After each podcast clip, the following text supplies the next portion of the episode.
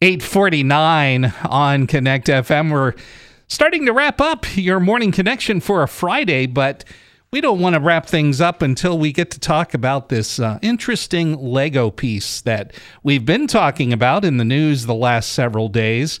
And uh, that piece, that valuable piece, has been auctioned off for goodwill.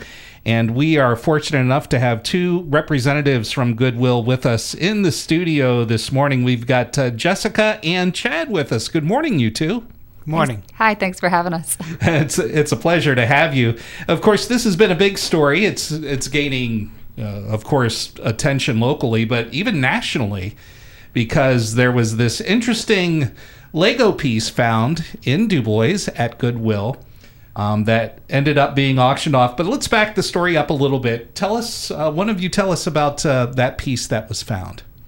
The Bionicle Lego mask. Mm-hmm. There are 30 of them in existence. There was a giveaway in the early 2000s. They gave away 25 of these things. Five of them they gave to employees. Okay. 20 some years later, one comes in donation. We put it on for 14.95 and it gets bid up, and there's the story. Yeah.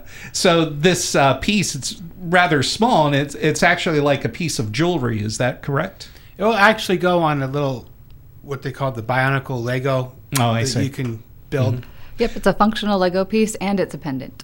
Okay. So it, it fits both of those. And uh, now, do you have any more details on it actually being found? Uh, you know, who who did who found it, and uh, how did they know that it was something different, something of value? It was a donation from the State College area, and it got brought up to support our mission Mm-hmm. for the 13 counties. And it was in a bag of jewelry, and someone just happened to pick it out, and they gold tested it, and it was gold. Yeah. And that was it. Then did a little research and found out what it actually was because uh, I'm and if people have seen pictures of it it, it looks kind of strange uh, but uh, then once you figure out w- what it is exactly then it, it makes more sense. Now uh, this did go up on the auction the shopgoodwill.com uh, auction site. And uh, give us a little bit of the history of, of how that all went down Right, Well, uh, Shop Goodwill itself is actually the first e-commerce site to ever be created by a nonprofit. Mm-hmm. It was created by one of the Goodwills in the country, and they kind of spread that to be a tool for all of the Goodwills. And it allows us to reach collectors, like the person who bought this item, um, but still keep all the funding local. So it's still supporting like the mission in this community, and State College, and throughout all of the counties that we serve. Um, but uh, I don't think that we would have been able to find someone that wanted it this much in one of our stores. Um, so it's nice to have it go to the, a home that appreciates it. Sure. Now, uh, and I'm I'm sure too. I know that Legos are very popular, especially on the on the Shop Goodwill site. And uh, this was, of course, a one of a kind, very unique. Po- probably had some eyes popping when they saw this uh, this item. And I understand that uh, earlier it uh, it got listed and went very high, and then it eventually sold for a, a very decent price. Uh, give us kind of the financial picture of that. Well, the first time um, it was the last few bids were way higher than the other ones, so it was clear that there was something wrong there. And then it turned out that the uh, the bidder was just not interested or not legitimate.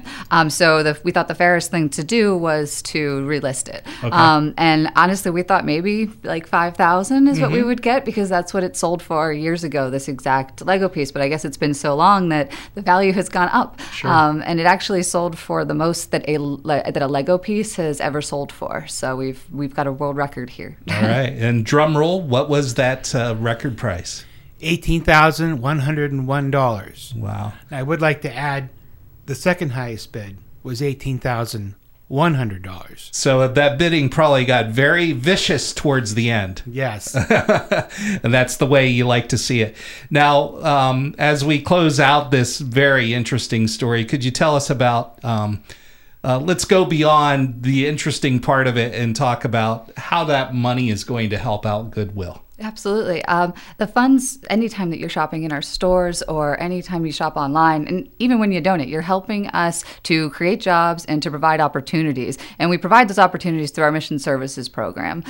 And those are, without our employment specialists who actually do the training, like we wouldn't be able to do what we do. They sure. spend um, a lot of time finding the right jobs for people, the right opportunities to get people out of their shell. They give people confidence in what they do, and they help from writing a resume to actually getting the job and training. And they partner with businesses throughout our communities to provide different types of work opportunities. We've even had people come here into yep. Sunny 106 yeah. uh, to train and to see if they were interested in radio and commercials. And, and I mean, thank you guys for allowing us in. All of our business partners um, allow us to use those funds to create opportunities and options for people. And that's what it's all about. Jessica and Chad, thank you for coming in. Thank you for the work that you both do for uh, Goodwill.